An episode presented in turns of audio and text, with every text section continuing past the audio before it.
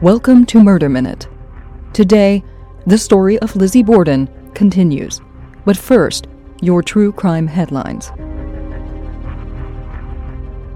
A self described white nationalist is behind bars, facing charges of aggravated, menacing, and telephone communication harassment after a video he posted on Instagram caught the attention of police. 20 year old James Patrick Reardon of Youngstown, Ohio, uploaded a video to his Instagram account on July 11th. The video shows Reardon shooting a gun into the darkness with the sounds of screams and sirens wailing in the background. The video was captioned Police identified the Youngstown Jewish family community shooter as local white nationalist Seamus O'Reardon, and the geolocation for the video was set to the Jewish Community Center of Youngstown, Ohio. The attack depicted in the video never happened, but police took the threat seriously and arrested Reardon last week. The day before his arrest, authorities searched the home of Reardon's parents, where they seized weapons, bulletproof armor, and ammunition. Reardon participated in the 2017 Unite the Right rally in Charlottesville. He was interviewed at the rally as part of a National Geographic documentary that was being filmed. In the documentary, a then 18 year old Reardon speaks about his desire for a homeland for white people. He describes himself in the documentary as a white nationalist and a member of the alt right. Reardon has pled not guilty to the charges against him and is being held on $250,000 bail. A Texas man was arrested after he allowed his 12 year old daughter to drive an SUV around an apartment parking lot and she crashed the vehicle, striking and killing a man who was out walking his dogs. Police say that 42 year old Thomas Mejia Toll allowed his 12 year old daughter to drive the black Ford Explorer around the apartment complex. She was pulling out of a parking space when she pressed the accelerator and struck 46 year old Enrique Vasquez, who was walking his dogs. The car struck Vasquez and one of his dogs and pinned the man to a tree. He and the dog both died of their injuries. Initially, Mejia told police that he had been behind the wheel at the time of the accident, but authorities later found out that his daughter had been the one driving. Mejia was charged with child endangerment and criminal negligent homicide. Those are your true crime headlines. Up next, part two of Lizzie Borden. But first, a quick break.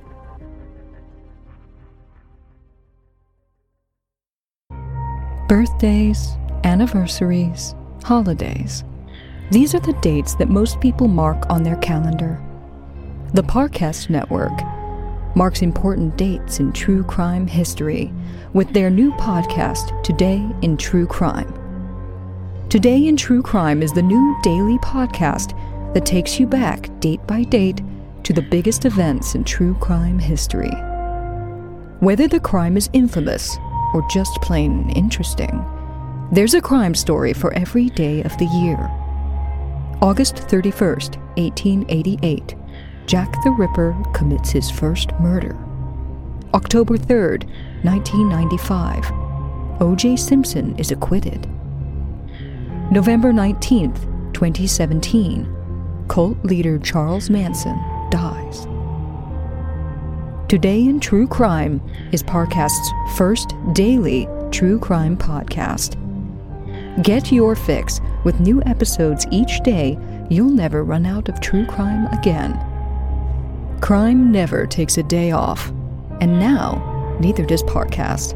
Follow Today in True Crime for free on iTunes, Spotify, or wherever you listen to podcasts.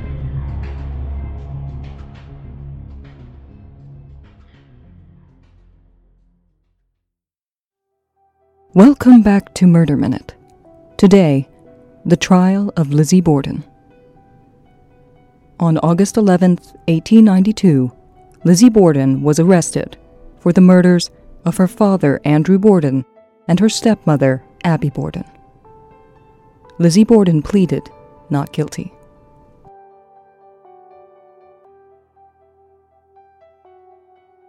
At her preliminary hearing, Judge Josiah Blaisdell pronounced Lizzie Borden probably guilty and ordered her to face a grand jury. Support for Lizzie Borden poured in from around the country. In the Victorian era, most people could not imagine that a lady of her standing would ever be capable of committing such a brutal crime. Women's groups took up Lizzie's cause, arguing that they should allow women to be jurors so that Lizzie could be tried by a jury of her peers. In November, a grand jury met to review the evidence against Lizzie Borden. Among the evidence was testimony from family friend Alice Russell, who stated that she and Lizzie's sister Emma had witnessed Lizzie Borden burning her blue corduroy dress in the kitchen fire just a few days after the murders. Because, as Lizzie claimed, the dress was covered with old paint. Lizzie Borden was indicted, jailed, and held without bail, awaiting her trial. On June 5, 1893, almost a year after the murders, the hotly anticipated trial of Lizzie Borden finally began at the Bristol County Courthouse in New Bedford, Massachusetts. It was just 11 o'clock when a closed carriage drew up at the rear of the courthouse. A deputy sheriff stepped out of it and handed out his hand to assist Lizzie Borden, a reporter from the Brownsville Daily Herald observed. The crowd pressed forward in a sort of frenzy to catch a glimpse of the woman, but she slipped quietly into the building before they were able to do so and walked quietly to her place in the prisoner's dock. Lizzie Borden entered the packed courthouse on the arm of her minister, Reverend Augustus Buck. Lizzie was dressed, as her attorneys advised, in fashionable morning attire and held a fan obscuring her face. With her inheritance, Lizzie Borden bought the best defense that money could buy. They were Melvin Adams, her father's attorney Andrew Jennings, and the head of her defense, former Massachusetts Governor George Robinson.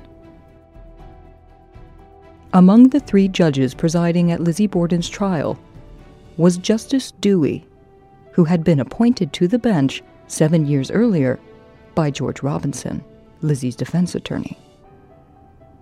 Prosecuting attorneys were District Attorney Knowlton and future Attorney General and Supreme Court Justice William H. Moody. Moody opened the state's case. At one point during Moody's two hour speech, either carelessly or deliberately, he threw one of Lizzie's frocks on the prosecution table and knocked over a bag, revealing the skulls of Andrew and Abby Borden. The bodies had been exhumed, and the skin boiled off so as to compare the hatchet found in the basement against the marks in the victims' skulls.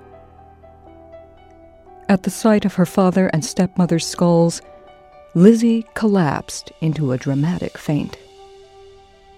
The hatchet, the defense argued, was too dull to have been the weapon used in the murders. The doctors who examined the bodies of Mr. and Mrs. Borden said that the hatchet head could not have sliced so cleanly through Mr. Borden's eye and Mrs. Borden's hair was cut through as if by scissors.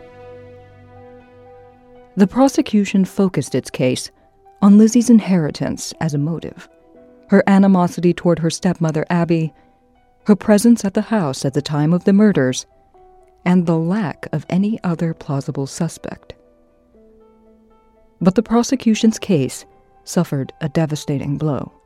When Lizzie's defense team successfully had her contradictory testimony at the inquest ruled inadmissible, on the grounds that she was never advised of her Fifth Amendment rights and was high on morphine.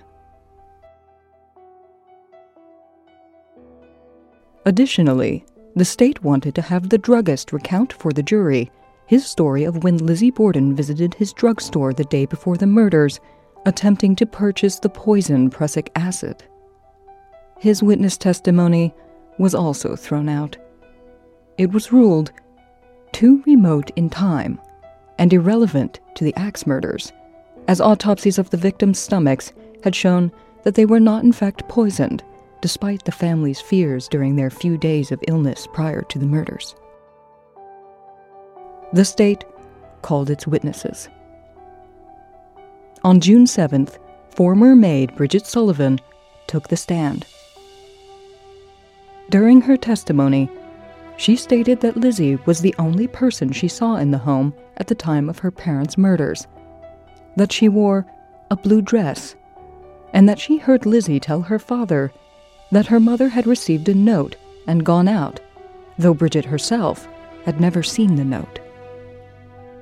Bridget also stated that Lizzie and Emma rarely shared meals with their father and stepmother, though she insisted that she had never witnessed during her over two years of service to the family any signs of the rumored contemptuous relationship between Lizzie and her stepmother. She always spoke to Mrs. Borden when Mrs. Borden talked with her, Bridget said. I did not see any trouble with the family.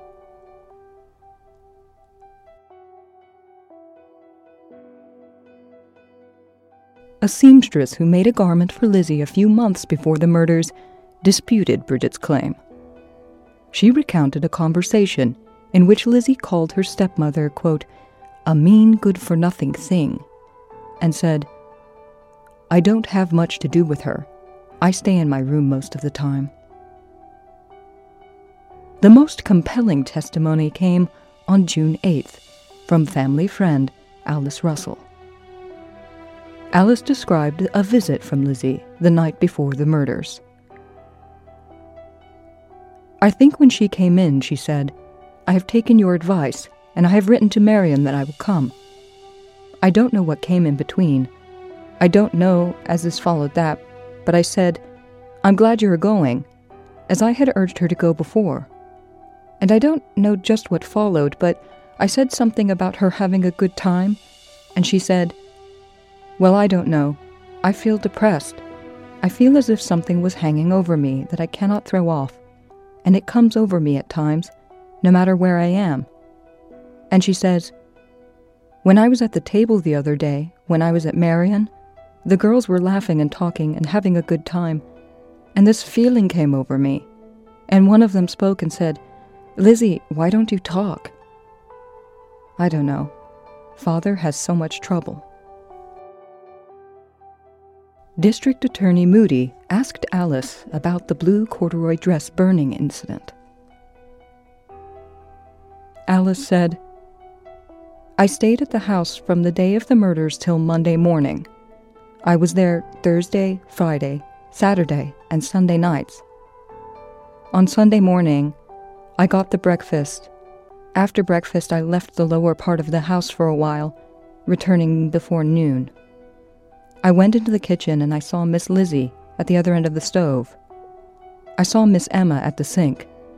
Miss Lizzie was at the stove and she had a skirt in her hand, and her sister turned and said, What are you going to do? And Lizzie said, I'm going to burn this old thing up. It's covered with paint.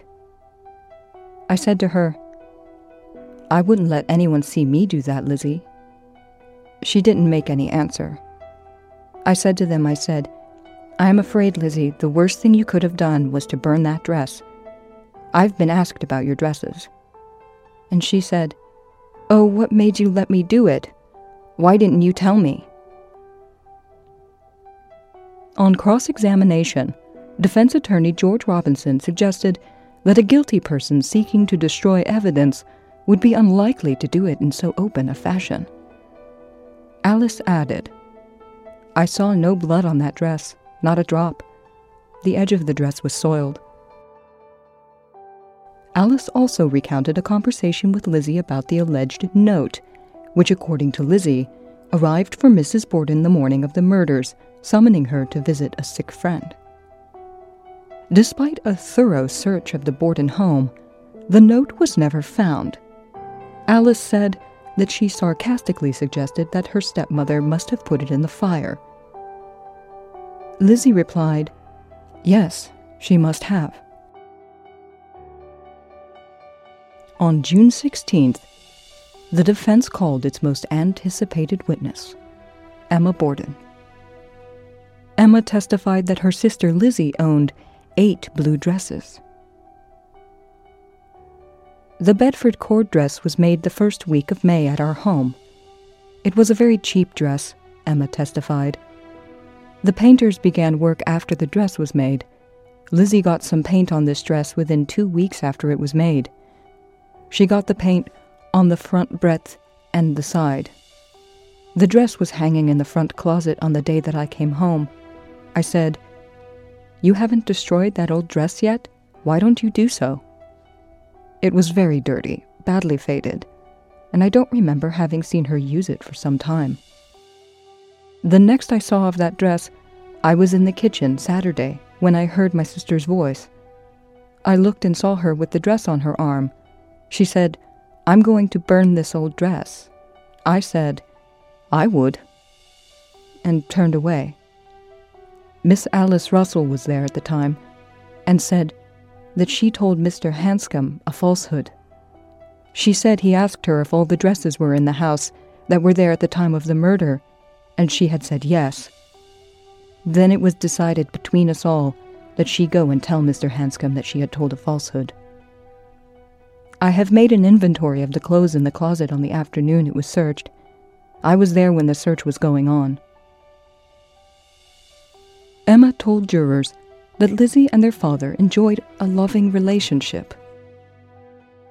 My father wore a ring on his finger, she said. It was given him by Lizzie she had worn it herself before, and he constantly wore it after, and it was buried with him. Emma also insisted that relations between Lizzie and her stepmother were cordial, even though she herself admitted to lingering resentment over the transfer by her father of a Fall River home to Abby and her sister.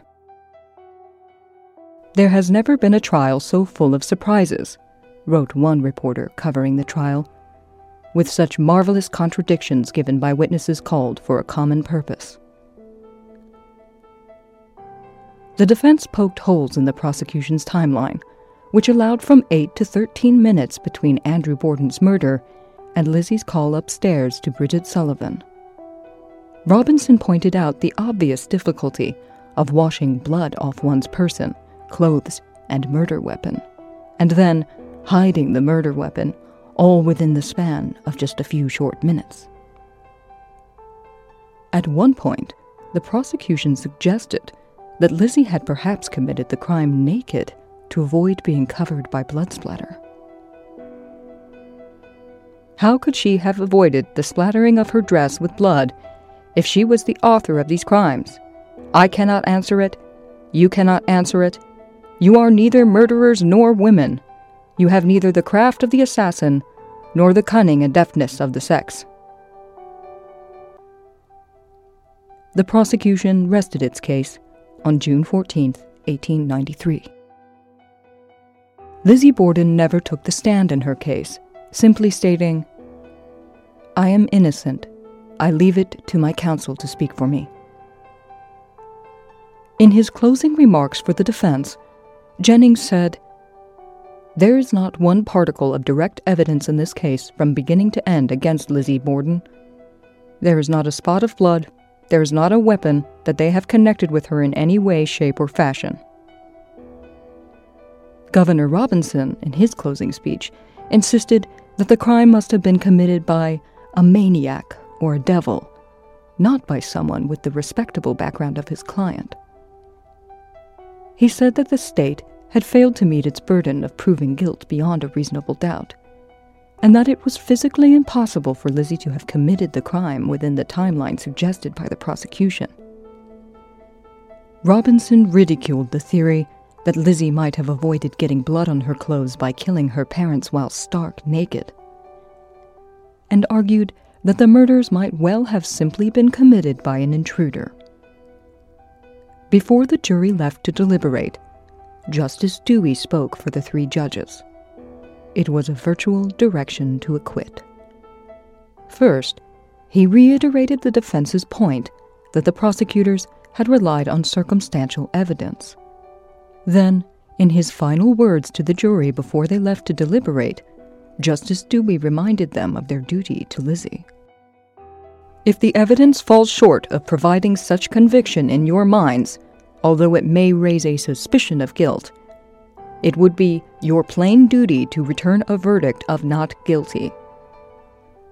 Seeking only the truth, you will lift this case above the range of passion and prejudice and excited feeling into the atmosphere of reason and law. The jury of 12 men deliberated for just 90 minutes before returning a verdict of not guilty.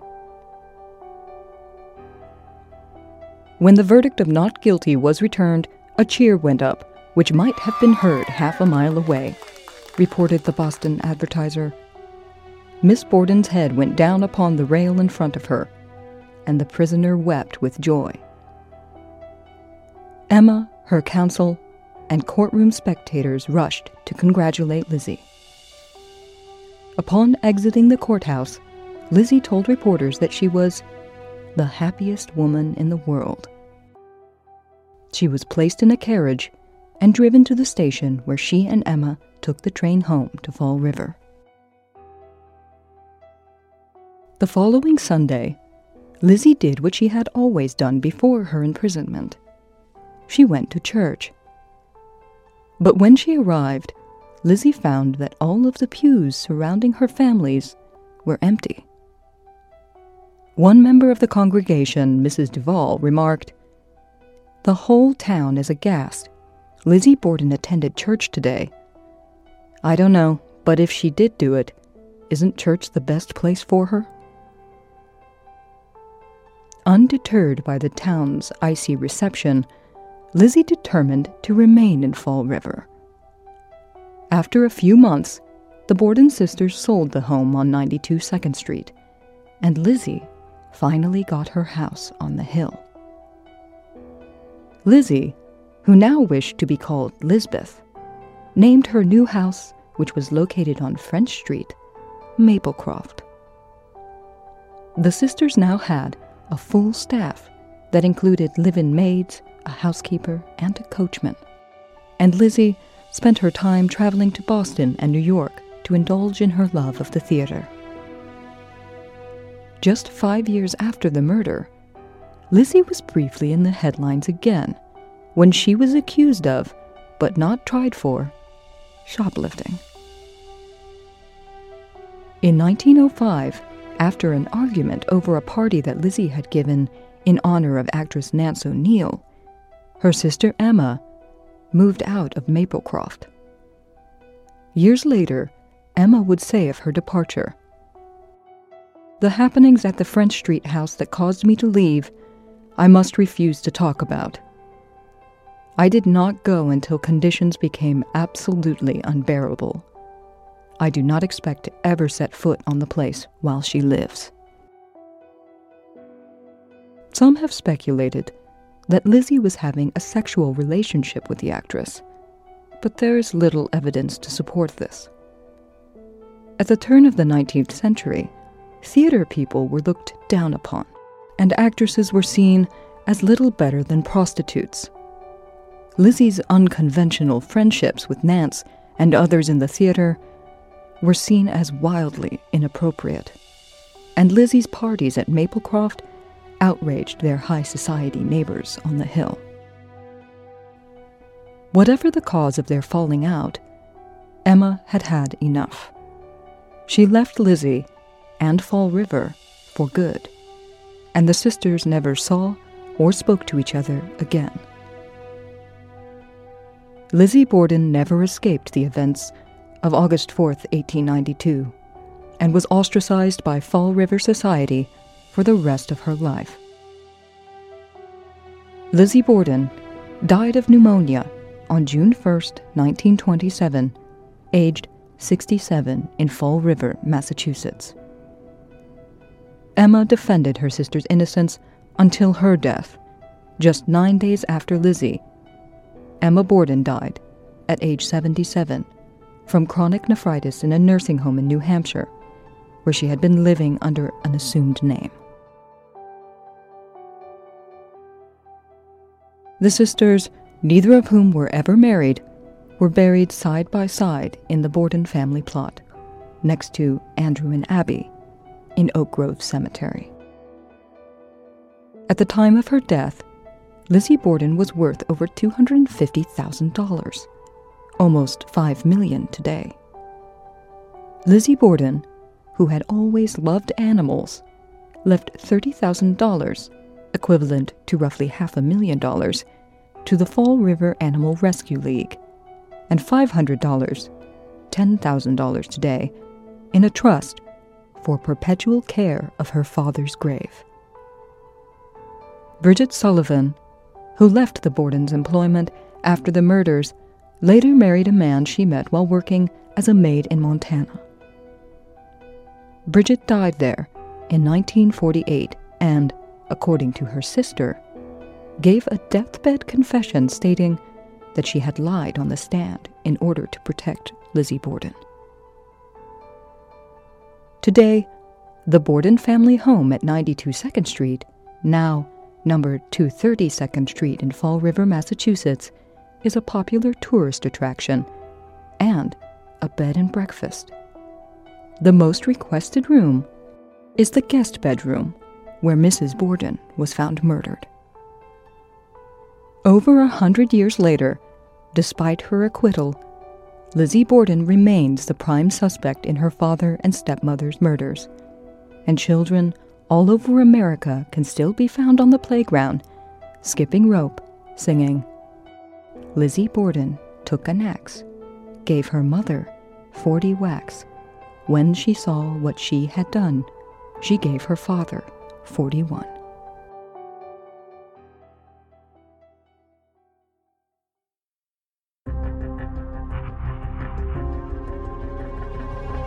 This has been Murder Minute.